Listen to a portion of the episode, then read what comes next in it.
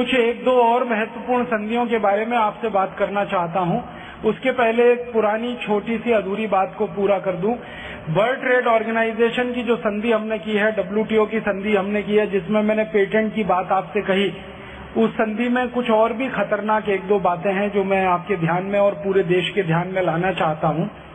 कि अभी तक हमारे देश में ऐसा होता रहा कि कोई विदेशी कंपनी जब व्यापार करने के लिए आती है तो हम उसको विदेशी कंपनी मान के उसके साथ व्यवहार करते हैं। और कोई भी देश में ऐसे ही व्यवहार होता है। जब आप अपने देश के नागरिक होते हुए अपने देश में व्यापार करते हैं तो एक तरह का व्यवहार आपके साथ होता है। जब आप बाहर के नागरिक की हैसियत से आकर हमारे देश में या किसी देश में व्यापार करेंगे तो विदेशी नागरिक की हैसियत से आपके साथ व्यवहार होता है। लेकिन इस डब्ल्यूटीओ एग्रीमेंट में एक एग्रीमेंट है एग्रीमेंट फॉर ट्रिम्स उसका नाम है। ट्रेड रिलेटेड इन्वेस्टमेंट मेजर उसका मैं एक धारा आपको पढ़ के सुनाना चाहता हूँ। इतनी खतरनाक है। कि अभी तक मैंने कहा ना, कोई विदेशी आएगा तो व्यापार करेगा, हम उसको विदेशी मानेंगे।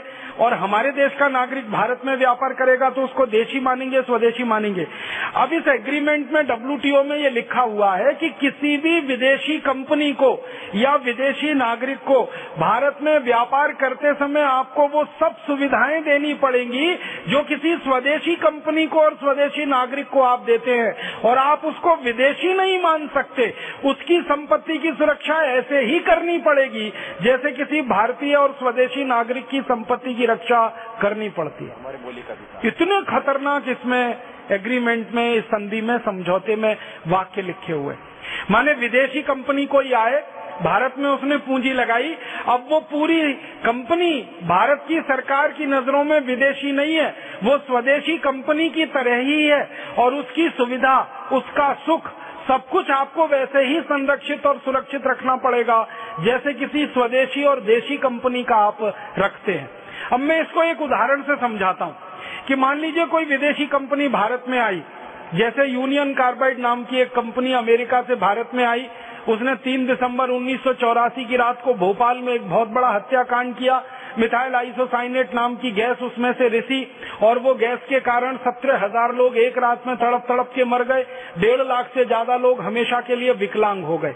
दुनिया की सबसे बड़ी औद्योगिक दुर्घटना वो मानी जाती है। इसको एक अमेरिका की कंपनी ने किया। और उस कंपनी के खिलाफ भारत देश में एक अभियान चला। उस अभियान के तहत कंपनी की संपत्ति जब्त हुई। सरकार ने और अदालत ने मिलकर कार्रवाई की, वो संपत्ति लोगों में बांटी गई। ये अलग बात है कि भ्रष्टाचार के कारण वो सबको बराबर नहीं मिल पाई।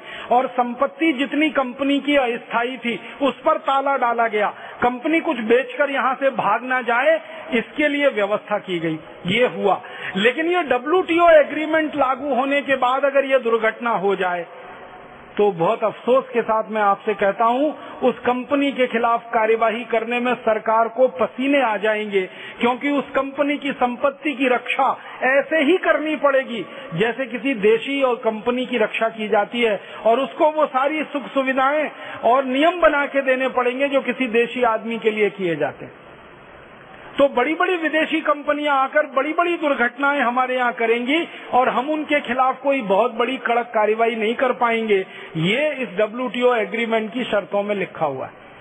और एक शर्त के बारे में मैं बताना चाहता हूँ।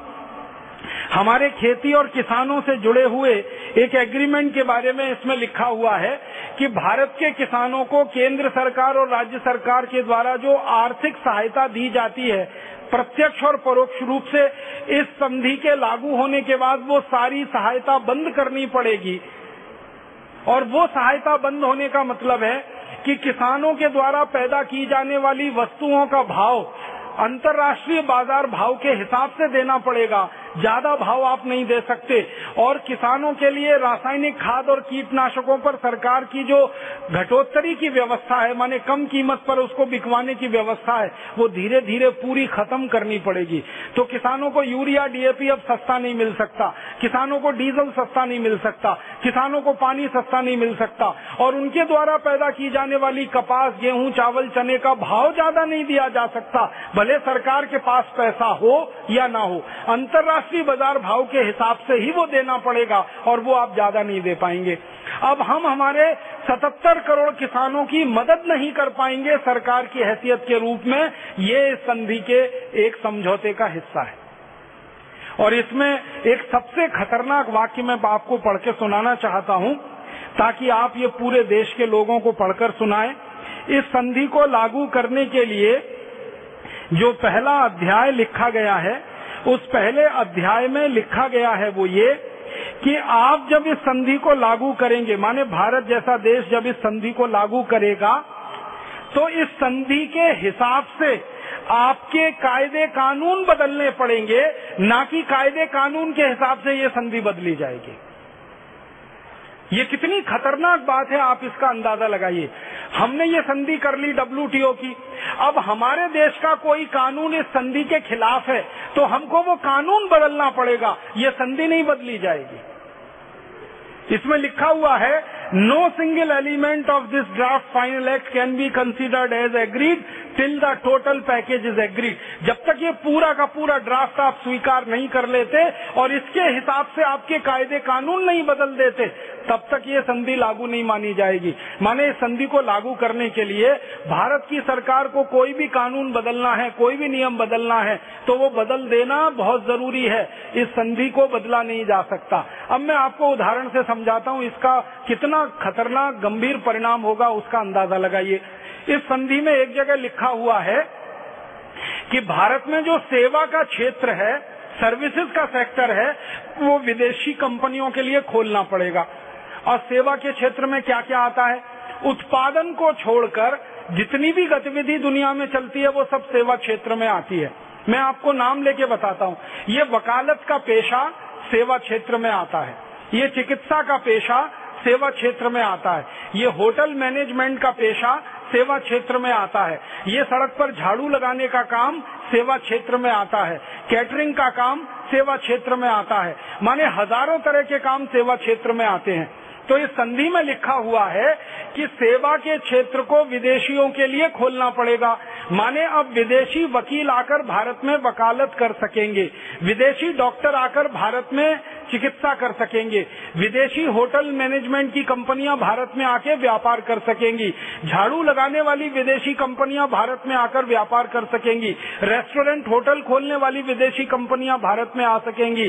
स्कूल, कॉलेज और विश्वविद्यालय खोलने वाली विदेशी कंपनियाँ भारत में आ सकेंगी। माने सेवा के हर क्षेत्र में विदेशी आ सकेंगे। अब हम उनको रोक नहीं सकेंगे। अब होने वाला क्या है? मान लीजिए इस संधि के लागू होने के बाद सेवा के क्षेत्र में शिक्षा में कल्पना करिए, विदेशी स्कूल आ गए, विदेशी कॉलेज आ गए, विदेशी यूनिवर्सिटी आ गई और यहाँ हरिद्वार में आकर विदेशी यूनिवर्सिटी ने अपनी एक शाखा खोल ली। मान लीजिए कैम्ब्रिज और ऑक्सफोर्ड यूनिवर्सिटी ने एक शाखा यहाँ खोल ली हरिद्वार में। परिणाम क्या होगा? ज़्यादातर विद्यार्थी वहीं जाके भर्ती हो जाएँगे और हमारे विश्वविद्यालयों में विद्यार्थी नज़र नहीं आएँगे दाखिले के लिए। और विदेशी विश्वविद्यालय जो खोलेंगे, वो कैंपस नहीं बनाएँगे, वो अपना एक ऑफ़िस खोलेंगे दस बाई दस का। और यहाँ से कहेंगे, डिग्री बांटेंगे हम आपको। परीक्षा आप अपने घर में बैठ के दे दो। डिग्री यहाँ आके ले लो। और ऑक्सफोर्ड की और कैम्ब्रिज की डिग्री अगर हरिद्वार में मिलती है तो कौन विद्यार्थी नहीं जाएगा वहाँ लेने के लिए? इसी तरह से विदेशी एडवोकेट आएँगे, वो हाई कोर्ट में प्रैक्टिस करेंगे, सुप्रीम कोर्ट में प्रैक्टिस करेंगे और सरकार उनके लिए कानून बदलने की तैयारी कर रही है। हमारे देश में वकीलों का एक कानून है इंडियन एडवोकेट एक्ट ये कानून कभी बनवाया था सरदार वल्लभ भाई पटेल ने बहुत मेहनत करके। इस कानून में ये व्यवस्था की गई थी कि भारतीय न्याय व्यवस्था में विदेशी वकील आकर कभी वकालत नहीं कर सकेंगे। अब उस कानून को बदलना है, ये डब्ल्यूटीओ की संधि कहती है। अब विदेशी वकीलों के लिए दरवाज़ा खोलना है और विदेशी वकील आकर यहाँ पे बहस करेंगे, प्रैक्टिस करेंगे। तो यहाँ के मुवक्किल तो कहेंगे कि भैया अंग्रेज़ी में ही सारा बहस होना है और इन विदेशियों को तो भारतवासियों से अच्छी अंग्रेज़ी आती है लिहाजा हमारा मुकदमा तो हम इन्हीं को दे रहे हैं तो भारतीय वकीलों के पास क्या होगा? खाने पीने के लाले पड़ जाएँगे। विदेशी डॉक्टर आ जाएँगे चिकित्सा करने के लिए, विदेशी हॉस्पिटल आ जाएँगे, विदेशी होटल आ जाएँगे, हर जगह विदेशी विदेशी विदेशी अगर छा जाएँगे तो आप कल्पना करिए कि 1947 में हमने जितनी मेहनत करके एक विदेशी कंपनी को भगाया, अब इस डब्ल्यूटीओ एग्रीमेंट के बाद हज़ारों विदेशी कंपनियाँ और आ जाएँगी। तो देश की आज़ादी तो वैसे ही चली जाएगी। ऐसे खतरनाक समझौते का नाम है विश्व व्यापार संगठन समझौता। ऐसी और एक संधि के बारे में मैं आपसे बात करना चाहता हूँ। ये जो डब्ल्यूटीओ एग्रीमेंट जैसी संधि हुई है, ऐसे ही एक संधि होने की बात चल रही है। भारत ने अभी तक उस पर हस्ताक्षर नहीं किए हैं, लेकिन ज़बरदस्ती भारत को धकेल कर उसमें हस्ताक्षर कराया जा रहा है। उस संधि का नाम है एनपीटी न्यूक्लियर पॉलीफरेशन ट्रीटी। इस संधि में क्या हो रहा है कि भारत से ये कहा जा रहा है कि तुम इसमें हस्ताक्षर करो। भारत देश इसमें हस्ताक्षर नहीं कर रहा है। क्यों नहीं कर रहा है? इस संधि में ऐसी भेदभाव की व्यवस्था है कि अमेरिका, जर्मनी, फ्रांस, ब्रिटेन, रूस और चीन जैसे देशों ने जो परमाणु हथियार बना लिए हैं वो सारे हथियारों को अपना वो सुरक्षित रख सकते हैं, लेकिन भारत जैसे देश इसमें हस्ताक्षर करके ये गारंटी करें कि भारत अपने सारे परमाणु हथियारों को बंद करेगा, ध्वस्त करेगा, खत्म करेगा। हमसे संधि करवाने की अपेक्षा कर रहा है अमेरिका। और अमेरिका ये कह रहा है कि भारत ये वायदा करे कि भारत के पास जितने परमाणु बम हैं, उनको वो नष्ट कर देगा। भारत सरकार वायदा करे इस संधि में कि एक भी नया परमाणु बम आप नहीं बनाएँगे। और भारत सरकार ये वायदा करे कि परमाणु बम बनाना तो दूर की बात है। परमाणु बम के लिए परीक्षण भी नहीं कर सकेंगे आप एक भी नया। अब तक जितने परीक्षण आपने किए, कर लिए। अब आगे एक भी नया परीक्षण आप नहीं कर सकेंगे। तो भारत से ये अपेक्षा की जा रही है कि भारत अपने सारे परमाणु हथियारों को नष्ट कर दे, नया परीक्षण ना करे और नया परमाणु हथियार ना बनाए। लेकिन इसी संधि में अमेरिका, रूस, ब्रिटेन, फ्रांस और चीन जैसे देश शामिल हैं और वो ये कह रहे हैं कि हमने जितने परमाणु हथियार बनाए हैं, वो हम अपनी मर्ज़ी से सुरक्षित रखेंगे और अपनी मर्ज़ी से चाहेंगे तो नष्ट करेंगे। कोई हमें बाध्य नहीं कर सकता। तो एनपीटी संधि में अमेरिका, ब्रिटेन, फ्रांस, चीन जैसे देशों को एक अधिकार है और भारत को कहते हैं आपको ये अधिकार नहीं है। तो भारत इसलिए इसमें हस्ताक्षर नहीं कर रहा है।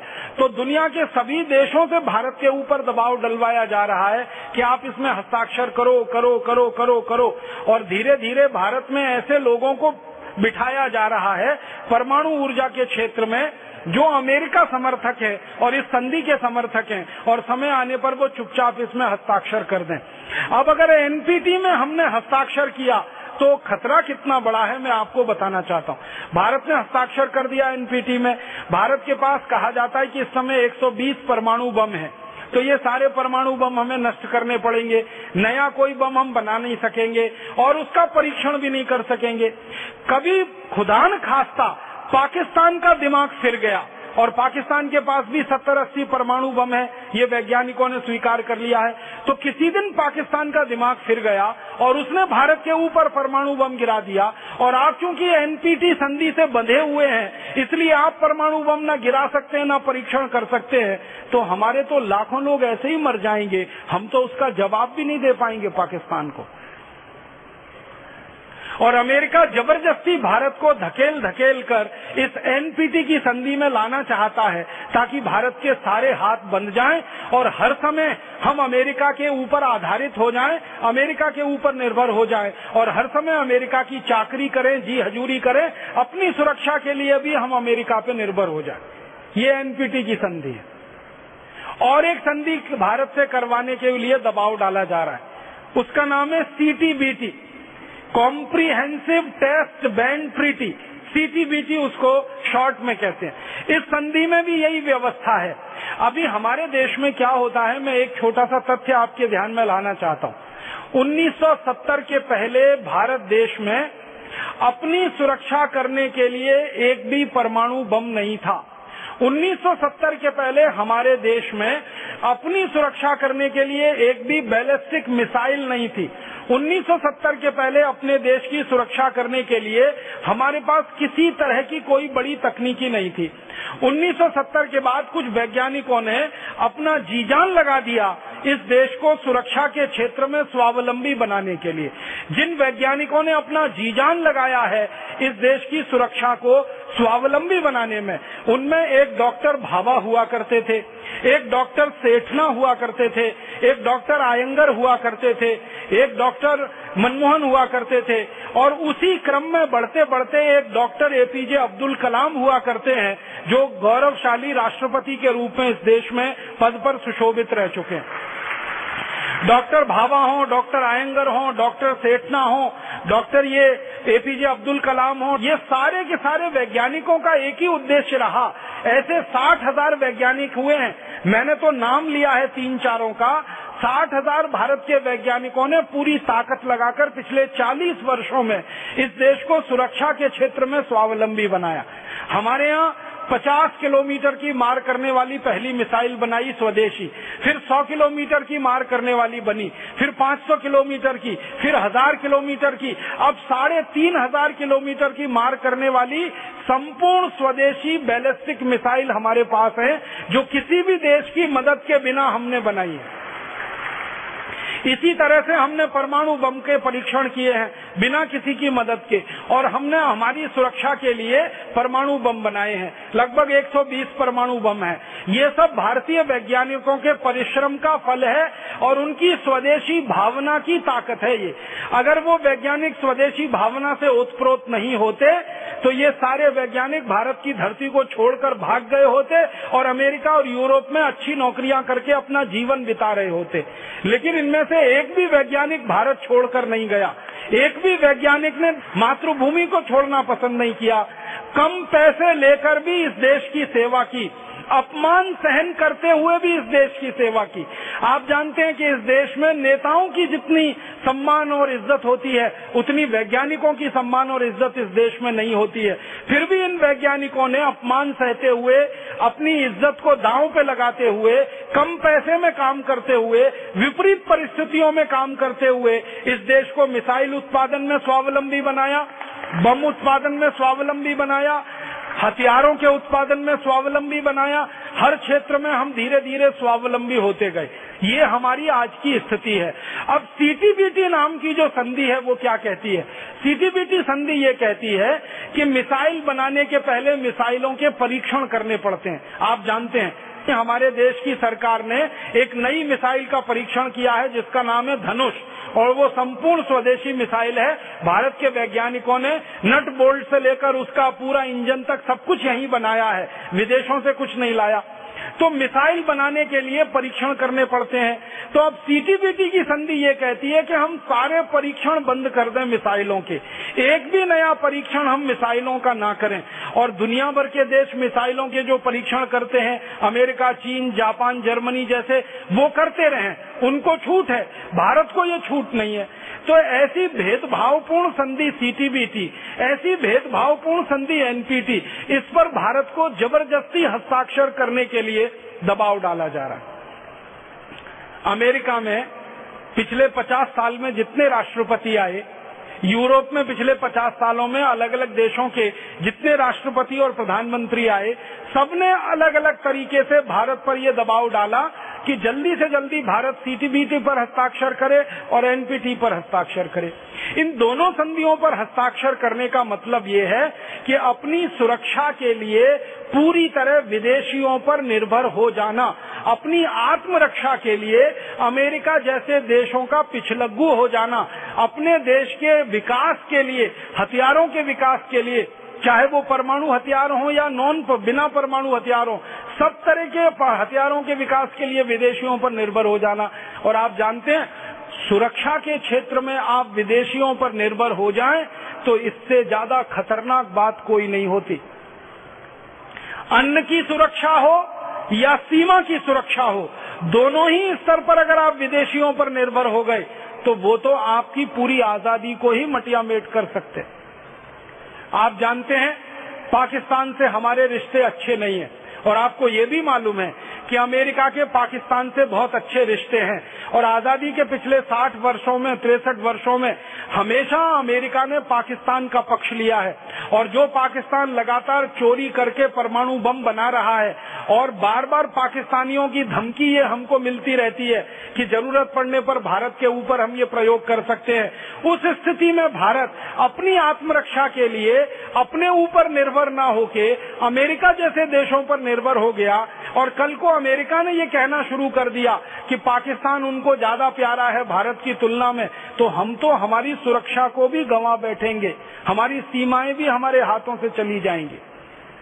26 नवंबर हमारे देश में पाकिस्तानी आतंकवादियों का हमला हुआ था, और सारी दुनिया ने वो देखा, अमेरिका ने भी वो देखा लेकिन जिन पाकिस्तानी आतंकवादियों ने 26 नवंबर का भारत पर हमला करवाया और उसकी योजना बनाई, उनको पाकिस्तान में गिरफ़्तार करके मुकदमा चलाया जाए, इसके लिए भारत सरकार अमेरिका से कह रही है।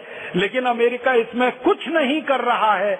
जिन पाकिस्तानी आतंकवादियों ने 26 नवंबर का हमला भारत में योजना बनाया, वो पाकिस्तान में ज़िंदा हैं, खुले घूम रहे हैं सड़कों पर नाच रहे हैं, न पुलिस उनको गिरफ़्तार कर रही है, न उनके ऊपर मुकदमे चलाए जा रहे हैं, और अमेरिका भी इस मामले में मौन है। भारत सरकार बार बार अमेरिका के पास जाके ये कहती है कि पाकिस्तानी आतंकवादियों पर दबाव होना चाहिए, उनको सजा होनी चाहिए, उनके खिलाफ मुकदमे चलना चाहिए। अमेरिका कह देता है हाँ हम कोशिश करेंगे हाँ हम कोशिश करेंगे, लेकिन कुछ नहीं करता। डॉक्टर मनमोहन सिंह ने बराक ओबामा से बार बार ये कहा कि हमारी आपसे विनम्र गुजारिश है, आप दबाव डालिए पाकिस्तान पर उनकी गिरफ्तारी होनी चाहिए। बराक ओबामा ने हाँ तो बोल दिया, लेकिन कार्यवाही के रूप में शून्य का शून्य ही है, हम ये देख रहे हैं। क्योंकि अमेरिका के पाकिस्तान में अलग हित हैं और भारत के पाकिस्तान के साथ अलग हित हैं। ऐसी स्थिति में अगर हम हमारी पूरी सुरक्षा व्यवस्था अपने हाथों से निकालकर दूसरों के हाथों में डाल दें। एनपीटी पर साइन कर दें, सीटीबीटी पर साइन कर दें तो हमारे लिए तो ये आत्महत्या करने जैसा होगा, मौत के मुँह में पूरे देश को डालने जैसा होगा। इसलिए भारत किसी भी ताकत के दबाव में ना झुके और एनपीटी पर कभी समझौता ना करे, सीटीबीटी पर कभी समझौता ना करे, ये बात हमें पूरे देश के नागरिकों को समझानी है। और समझाने के बाद सरकार के ऊपर इसका दबाव बनाना है। कि हम सरकार से ये अपील करते हैं कि करोड़ों भारतीय नागरिक एनपीटी पर समझौता करने के पक्ष में नहीं है, सीटीबीटी पर समझौता करने के पक्ष में नहीं। तब तक नहीं है जब तक अमेरिका अपने परमाणु बम नष्ट नहीं करता, रूस अपने परमाणु बम नष्ट नहीं करता, चीन अपने परमाणु बम नष्ट नहीं करता, फ्रांस अपने परमाणु बमों को नष्ट नहीं करता, ब्रिटेन अपने परमाणु बमों को जब तक नष्ट नहीं करता, तब तक हम क्यों करें? ये कैसे हो सकता है कि अमेरिका परमाणु बम को रखे और हम न रखें? अमेरिका कहता है, अमरीकी नागरिकों की सुरक्षा बहुत महत्वपूर्ण है तो भारत के नागरिकों की सुरक्षा भी महत्वपूर्ण है। अगर अमरीकी नागरिक की कोई हैसियत है दुनिया में तो भारत के नागरिक की भी कोई हैसियत है दुनिया में। अगर अमेरिका परमाणु बम से अपने नागरिकों को सुरक्षा दे रहा है तो ये अधिकार भारत को भी है कि वो अपने परमाणु बम से अपने नागरिकों को सुरक्षा का अधिकार दे। आपको सुनकर हैरानी होगी कि हमारे भारत के पास तो मात्र 120 परमाणु बम है, कुल मिलाकर। लेकिन अमेरिका के पास तो चौबीस हज़ार है परमाणु बम। रूस के पास करीब बीस हज़ार है परमाणु बम। ब्रिटेन के पास, फ्रांस के पास, जर्मनी के पास, चाइना के पास कुल मिलाकर बारह तेरह हज़ार परमाणु बम है। हमारे पास तो कुल 120 है। अमेरिका के पास चौबीस हज़ार है। तो जिन देशों ने चौबीस चौबीस हज़ार परमाणु बम बना रखे हैं, पहले उनको अपने परमाणु बम नष्ट करने चाहिए। तब वो दूसरों से कहने के अधिकारी हो सकते हैं कि आप अपने परमाणु बम को नष्ट करो। अन्यथा वो ये कैसे कह सकते हैं हमसे कि हम हमारे परमाणु बम नष्ट करें, जबकि उनके पास रखे हुए एक दिन मैंने हिसाब निकाला था कि अमेरिका चाहे तो पूरी दुनिया को 440 बार खत्म कर सकता है। इस बात को समझिए। अमेरिका के पास कुल जितने परमाणु बम हैं उतने परमाणु बमों का उपयोग करके दुनिया को एक बार नहीं, दो बार नहीं, तीन बार नहीं 440 बार खत्म किया जा सकता है। इतने परमाणु बम उनके पास हैं। एक बार ये पूरी दुनिया नष्ट हो जाए, फिर दोबारा बस जाए, फिर वो नष्ट हो जाए, फिर तीसरी बार बस जाए, ऐसा 440 बार दुनिया बसे और अमेरिका उसको नष्ट कर दे, इतने परमाणु बम उसके पास हैं। तो जिस अमेरिका ने इतने परमाणु बम बना रखे हों, उसका दबाव हमारे ऊपर ये है। कि हम हमारे सारे परमाणु बम नष्ट कर दें। ये तो कुछ ऐसी कहानी है कि जो है सबसे ज़्यादा दादागिरी, गुंडागिरी और बेईमानी करने वाला हमको कह रहा है कि आप ईमानदार हो जाओ, आप दादागिरी मत करो, गुंडागिरी मत करो। ऐसी स्थिति हमारे देश को बर्दाश्त नहीं। और एक समझौते के बारे में बात करना चाहता हूँ। सारी दुनिया में गर्मी बढ़ रही है पर्यावरण का प्रदूषण बढ़ रहा है तो इस गर्मी को रोका जाए, इस पर्यावरण के प्रदूषण को कम किया जाए। दुनिया में गर्मी बढ़ रही है तो इसमें खतरा किस बात का है? खतरा इस बात का है कि जैसे जैसे गर्मी बढ़ती है ना तो ये जो बर्फ़ जमी रहती है ध्रुवों पर, उत्तरी ध्रुवों पर, उसके आसपास के क्षेत्रों में, ये बर्फ़ पिघलने लगती है। बर्फ़ के पिघलने से नदियों में पानी बढ़ता है। नदियों में पानी बढ़ने से समुद्र में पानी बढ़ता है। और समुद्र में पानी का स्तर थोड़ा भी बढ़ गया तो दुनिया के 50 से ज़्यादा देश हैं जो एक झटके में डूब जाएँगे, क्योंकि वो समुद्र के किनारे हैं। हमारा एक पड़ोसी देश है, उसका नाम है मालद्वीप। बिल्कुल छोटा सा देश है, टापू जैसा देश है। सबसे पहले डूब जाएगा वो देश। अगर समुद्र के पानी में थोड़ी भी बढ़ोतरी हो जाए तो। और मालदीव जैसे 50 देश डूब जाएँगे। तो ये जो दुनिया के छोटे छोटे देश हैं, ये कई वर्षों से इस बात का हल्ला मचा रहे हैं कि जैसे जैसे गर्मी बढ़ रही है, बर्फ़ ज़्यादा पिघल रही है, ग्लेशियर घटते चले जा रहे हैं नदियों में पानी बढ़ रहा है, समुद्र में पानी बढ़ रहा है तो 50 देशों के अस्तित्व को खतरा पैदा हुआ है। तो ये दुनिया के सभी देशों से अपील कर रहे हैं कि आप ये गर्मी बढ़ने के जो कारण है, इनको रोकिए और इनको कम करिए। गर्मी बढ़ने का सबसे बड़ा कारण है एक गैस, जिसका नाम है कार्बन डाइऑक्साइड, और उसकी एक सहयोगी गैस, जिसका नाम है कार्बन मोनोऑक्साइड। ये कार्बन डाइऑक्साइड और कार्बन मोनोऑक्साइड दो गैसें हैं, जो सबसे ज़्यादा गर्मी बढ़ाती हैं। तो कार्बन डाइऑक्साइड और कार्बन मोनोऑक्साइड गैस कहाँ से पैदा होती है?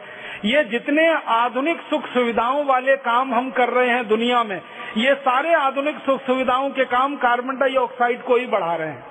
जैसे हम हमारे घरों में रेफ्रिजरेटर इस्तेमाल करते हैं, उसके कारण सीएफसी गैसों का उत्पादन बढ़ता है, वो गर्मी बढ़ाती है। जैसे हम गाड़ियाँ चलाते हैं गाड़ियाँ चलाने में डीजल, पेट्रोल जलता है, उसमें से कार्बन उत्सर्जन होता है, उसके कारण गर्मी बढ़ती है।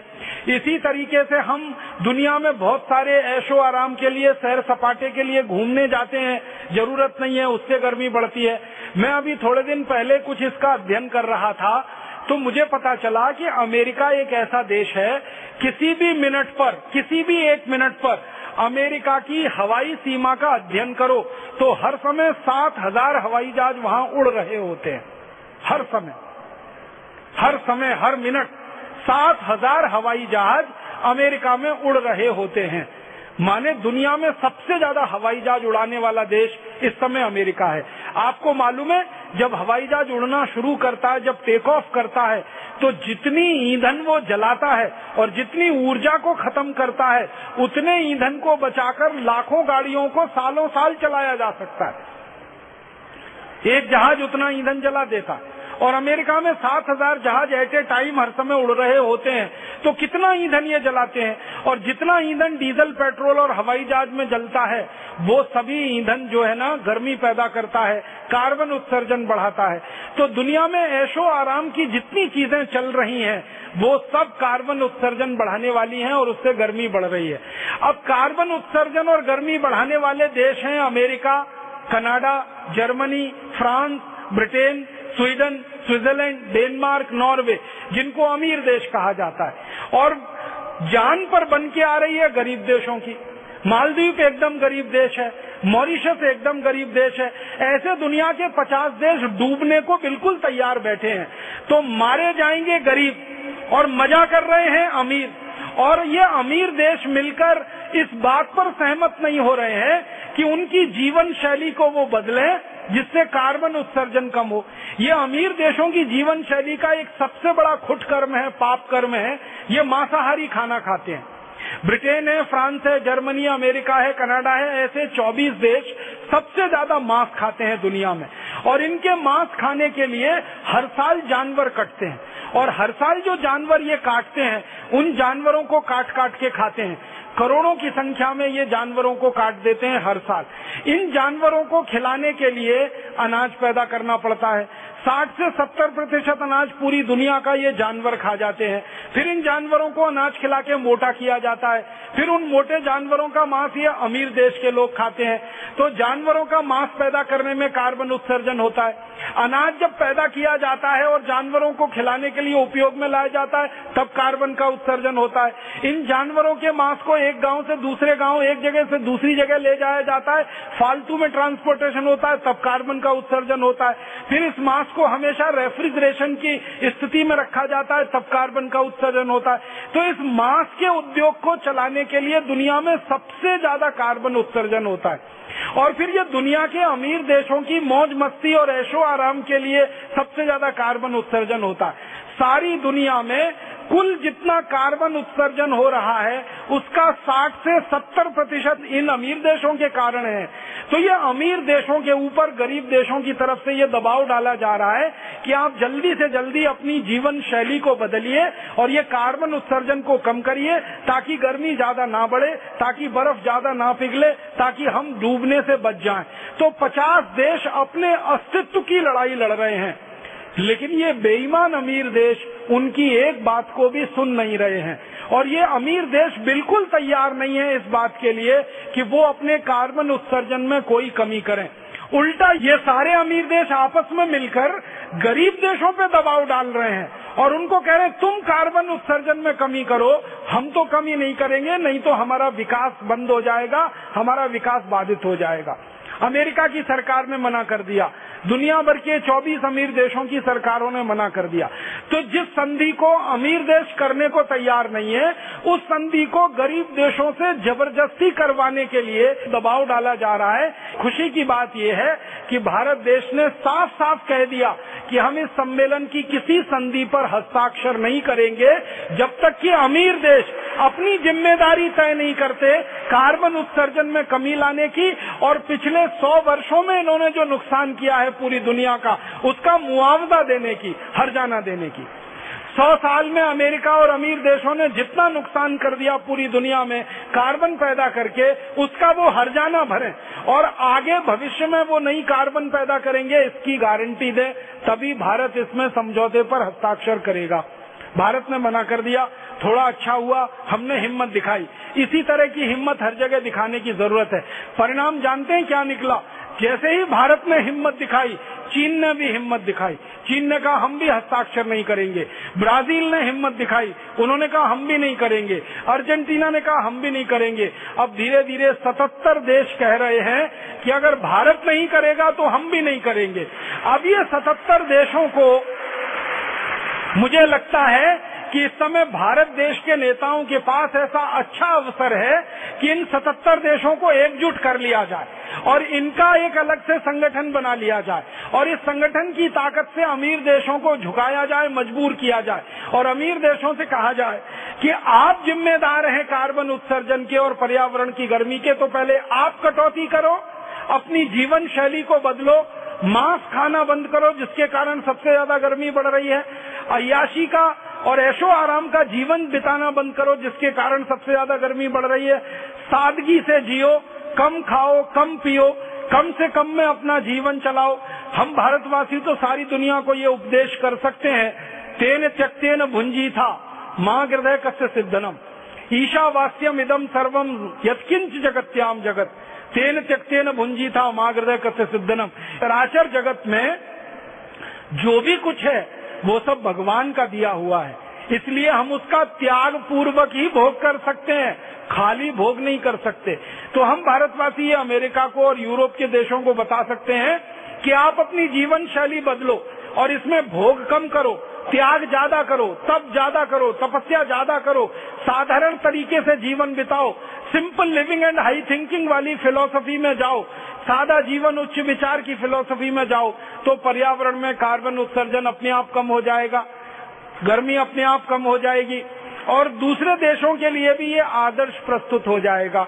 तो ये व्यवस्था होनी चाहिए वास्तव में। और इस व्यवस्था की तरफ़ हम सबको बढ़ना चाहिए। मुझे लगता है इसी में से बाकी संधियों को खत्म करने का भी रास्ता निकलता है। और दूसरी जो संधियाँ हमने कर रखी हैं, उसके लिए भी यही सिद्धांत हमें हमारे जीवन में लाना चाहिए। और वो सिद्धांत कैसे लाना चाहिए? अब मैंने आपको एक संधि की बात की, विश्व बैंक और अंतर्राष्ट्रीय मुद्रा कोष की संधि। उसमें भी यही होना चाहिए कि अमीर देशों के लिए अगर विश्व बैंक और मुद्रा कोष कोई शर्त नहीं लगाता कर्जे की तो गरीब देशों पर वो शर्तें क्यों लगनी चाहिए? अमीर देशों की मुद्राओं का अगर अवमूल्यन नहीं होता, डॉलर का अवमूल्यन नहीं होता, स्टर्लिंग पाउंड का अवमूल्यन नहीं होता, यूरो डॉलर का अवमूल्यन नहीं होता तो रुपए का अवमूल्यन क्यों होना चाहिए? रुपया का अवमूल्यन क्यों होना चाहिए? भारत जैसे गरीब देशों की मुद्राओं का अवमूल्यन क्यों होना चाहिए?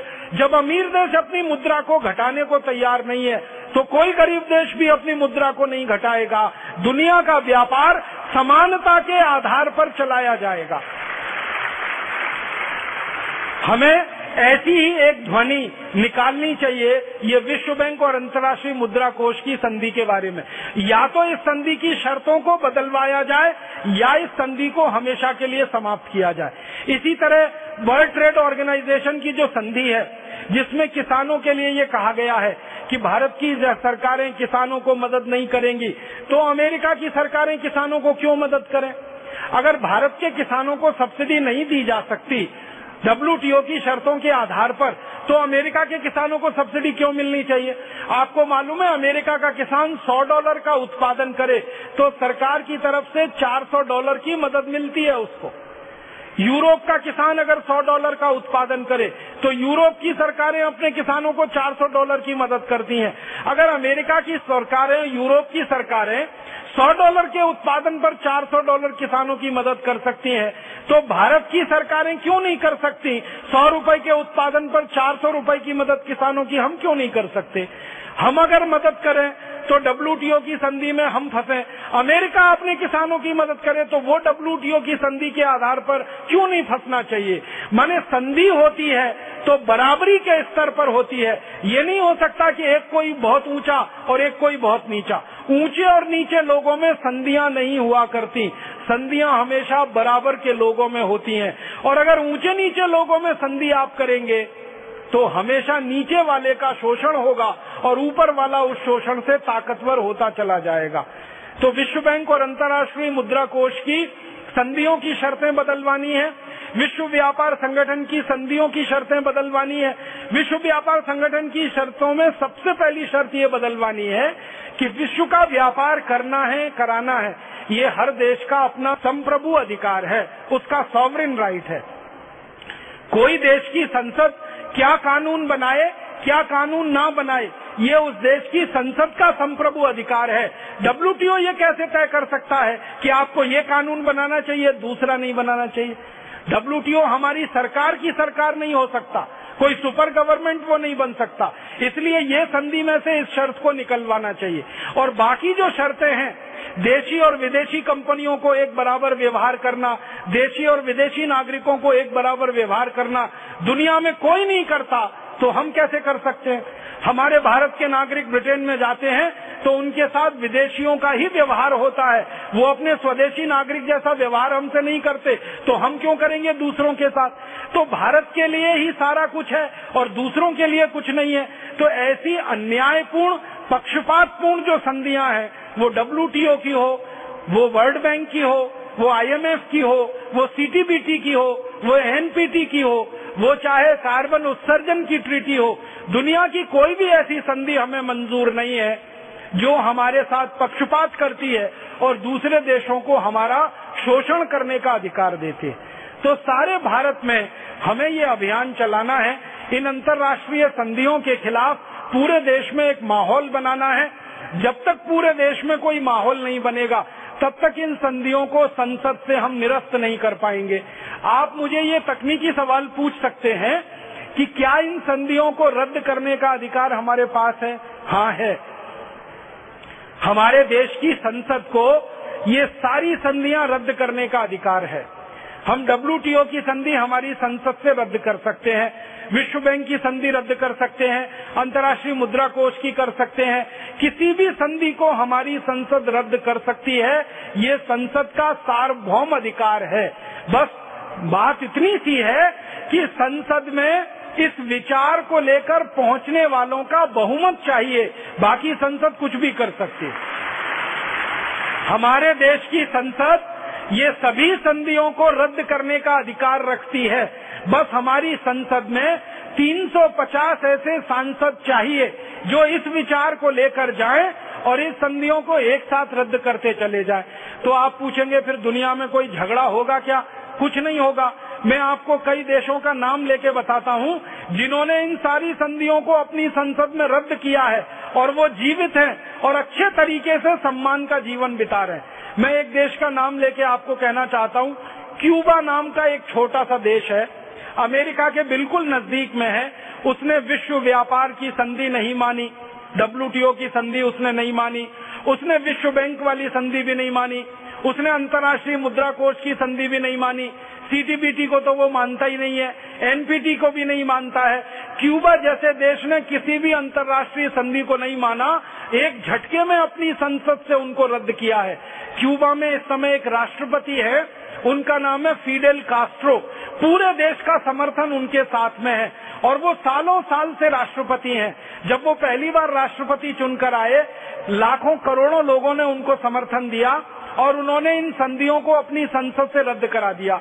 अब क्यूबा जैसा देश इन सब संधियों को रद्द करा सकता है और क्यूबा जीवित है, सम्मान के साथ जीवित है। उनकी मुद्रा की ताकत भी बहुत बड़ी है और उनके देश की ताकत भी बहुत बड़ी है। हालाँकि क्यूबा दो करोड़ की आबादी का देश है और अमेरिका उसके बगल में 27 करोड़ की आबादी का देश है। फिर भी दो करोड़ का क्यूबा स्वाभिमान के साथ और स्वदेशी के रास्ते पर आगे बढ़ रहा है तो 27 करोड़ नागरिकों वाले अमेरिका को नाकों चने चबा रहा है। वो इतना छोटा सा देश है। क्यूबा ज़िंदा रह सकता है इन संधियों को रद्द करके तो हमारा देश भी ज़िंदा रह सकता है इन संधियों को संधियों को रद्द करके। क्यूबा तो एक उदाहरण है ऐसे में दुनिया के 40 देशों का उदाहरण आपको दे सकता हूँ, जिन्होंने इन संधियों को रद्द किया है अपने अपने देश की संसद से। और उसके लिए उन्होंने आत्मोत्सर्ग करने तक अपनी जीवन को दांव पे लगाया। हमारा एक पड़ोसी देश है, उसका नाम है इराक। आपको मालूम है, इराक के राष्ट्रपति सद्दाम हुसैन को मारा गया। उसका सबसे बड़ा कारण ये है कि उसने बहुत सारी अंतर्राष्ट्रीय संधियों को माना नहीं अपने देश में। खुददारी के साथ स्वाभिमान के साथ उसने कहा कि मैं इराक को देखना चाहता हूँ, न कि अमीर देशों का पिछड़कू देश बनाना चाहता हूँ। तो इराक ने इन संधियों को नहीं माना, ईरान ने इन संधियों को नहीं माना। ऐसे 40 देश हैं दुनिया में जिन्होंने इन संधियों को नकारा है अपनी संसद से, जहाँ के लोगों ने इन संधियों को नकारा है अपनी संसद से। तो भारत भी नकार सकता है। और भारत के बारे में तो सबसे बड़ी बात यह है कि अगर भारत जैसा देश इन संधियों के खिलाफ एक अंतर्राष्ट्रीय अभियान चलाए तो सत्तर अस्सी और गरीब देश भारत के साथ जुड़ जाएँगे। वो भी इन संधियों से परेशान है, जो गरीब हैं और मुफलिसी के शिकार है। तो दुनिया के सत्तर अस्सी देशों के हम नेता हो सकते हैं, उनको इस संधियों के रद्द करने के लिए रास्ते बता सकते हैं। फिर आप बोलेंगे, हम भविष्य में विकल्प क्या दे सकते हैं? विकल्प हम ये दे सकते हैं कि जो सत्तर अस्सी देश इन संधियों से बाहर आएँगे, वो आपस में मिलकर नई संधियाँ कर सकते हैं, जिसमें अमेरिका को शामिल ना करें, कनाडा को शामिल न करें, यूरोप के देशों को शामिल न करें 24 अमीर देशों को बाहर निकालकर सारे गरीब देश मिलकर आपस में संधि कर लें तो ये अमीर देश नाक रगड़ेंगे और भूखे मर जाएँगे, क्योंकि उनके पास कुछ नहीं है जो वो पैदा करके अपनी जनता को खिला सके। आपको मालूम है अमीर देशों के पास संसाधन नहीं है। भगवान की दी हुई कोई संपत्ति उनके पास नहीं है। फिर आप बोलेंगे, वो अमीर कैसे हैं? उनके पास श्रम भी नहीं है। उनके पास संसाधन भी नहीं है। फिर भी वो अमीर कैसे हैं? वो सिर्फ़ एक चालाकी के दम पर अमीर हैं और उनकी चालाकी है, मुद्रा के मूल्य को उन्होंने ऊँचा रखा हुआ है, एक डॉलर को पचास रुपए बनाया हुआ है, एक स्टर्लिंग पाउंड को अस्सी रुपए बनाया हुआ है। इसी चालाकी के कारण वो अमीर हैं। जिस दिन उनकी ये चालाकी खत्म हो गई, वो सब के सब ज़मीन पर आ जाएँगे, क्योंकि भगवान का दिया हुआ उनके पास कुछ नहीं है। हम गरीब देश गरीब क्यों हैं? हम गरीब देश इसलिए गरीब हैं कि भगवान के दिए हुए भरपूर संसाधन है, भगवान के दिए हुए लोगों का भरपूर श्रम है, लेकिन मुद्रा की कीमत नहीं है, मुद्रा की ताकत नहीं है। और अंतर्राष्ट्रीय बाज़ार में कोई भी संसाधन का विक्रय होता है, वो मुद्रा के माध्यम से होता है। मुद्रा जो है ना, मीडियम है एक्सचेंज का। कोई भी साधन खरीदे, बेचे तो मुद्रा बीच में आती है। गरीब देशों की मुद्राओं की कीमत कम है यही उनकी सबसे बड़ी कम नसीबी है। तो गरीब देश अगर इस सच्चाई को समझ लें कि संसाधन उनके पास है, धन उनके पास है, श्रम के रूप में और बौद्धिक क्षमता के रूप में। इससे बड़ा धन क्या चाहिए? अगर आपके पास बौद्धिक क्षमता है तो टेक्नोलॉजी तो आप हज़ार बना सकते हैं। और आपके पास श्रम है तो उत्पादन आप हज़ारों गुना कर सकते हैं। और भगवान के दिए हुए प्राकृतिक संसाधन है तो उनको बदलने की क्षमता आप रखते हैं। तो आपके पास तो सब कुछ है, बस मुद्रा की कीमत में आपकी जो कमज़ोरी है इस कमज़ोरी को आप मजबूती में बदल दो। और मजबूती में बदलने का तरीका ये है कि दुनिया के जो जो देशों की मुद्राएँ कम है, इन सब देशों का हम संगठन बनाएँ और सब मिलकर एक साथ विश्व बैंक और मुद्रा कोष के खिलाफ अभियान चलाएँ। और विश्व बैंक और मुद्रा कोष की जो शर्तों की सूची है, उसमें से मुद्रा का व्यवहार निकलवा दें। तो सारे गरीब देश रातों रात अमीर हो जाएँगे और दुनिया के सारे अमीर देश रातों रात गरीब हो जाएँगे। ये सब एक झटके में होने वाला है। अब इसको करेगा कौन? एक कहावत कही जाती है ना, बिल्ली के गले में घंटी बांधेगा कौन? सबसे बड़ा प्रश्न ये खड़ा होता है। रास्ता तो हमें दिख रहा है। काम क्या करना है वो भी मालूम है। लक्ष्य भी हमको दिखाई दे रहा है। अब प्रश्न उठता है कि ये साहस कौन करेगा? ये हिम्मत कौन करेगा? दुनिया के सत्तर अस्सी देशों को इकट्ठा करने के लिए अगुवाई कौन करेगा? लीडरशिप किसके पास होगी? तो मुझे ऐसा लगता है विनम्रता पूर्वक कि भारत ये काम कर सकता है, क्योंकि बार बार भारत ने दुनिया के देशों को रास्ता दिखाया है और दुनिया के देशों को एक आगे बढ़ाने के पथ पर लाया है। बार बार भारत दुनिया के देशों का गुरु रहा है। बार बार भारत दुनिया में विश्व गुरु का स्थान पाता रहा है। बार बार भारत दुनिया की लीडरशिप करता रहा है। शांति के लिए हो या युद्ध के लिए हो, हमने नेतृत्व किया है पूरी दुनिया को और हमने नेतृत्व दिया है। तो आने वाले समय में भी भारत ही नेतृत्व करेगा और भारत इन सत्तर अस्सी देशों को रास्ता दिखाएगा, रास्ता बताएगा। अब भारत में ये काम जो करेगा, वो आप सब करेंगे। हम सब करेंगे। हमारा संगठन भारत स्वाभिमान, आपका संगठन भारत स्वाभिमान, हम सबका संगठन भारत स्वाभिमान। इसी काम को करने के लिए प्रतिबद्ध है कि अपने देश की मुद्रा की ताकत हमको बढ़ानी है और हमारे जैसे गरीब देशों के मुद्राओं की ताकत भी हमको बढ़वानी है और विश्व बैंक और मुद्रा कोष की शर्तों को बदलवाना है डब्ल्यूटीओ की संधि को बदलवाना है सीटीबीटी एनपीटी या कार्बन उत्सर्जन की संधियों को पक्षपात पूर्ण नहीं रखना है, उनको समानता के व्यवहार पर आधारित बनवाना है। ये सब काम करना है। भारत स्वाभिमान इसमें अगुवाई ले चुका है। लीडरशिप हमारे हाथ में है। बिल्ली के गले में हम घंटी बांधेंगे और सारी दुनिया को हम ये रास्ता दिखाएँगे और ईश्वर हमको रास्ता दिखाएगा। परमपिता परमात्मा हमको मदद करेगा। इसका हमें पूरा विश्वास है क्योंकि हम सत्य पथ पर चल रहे हैं।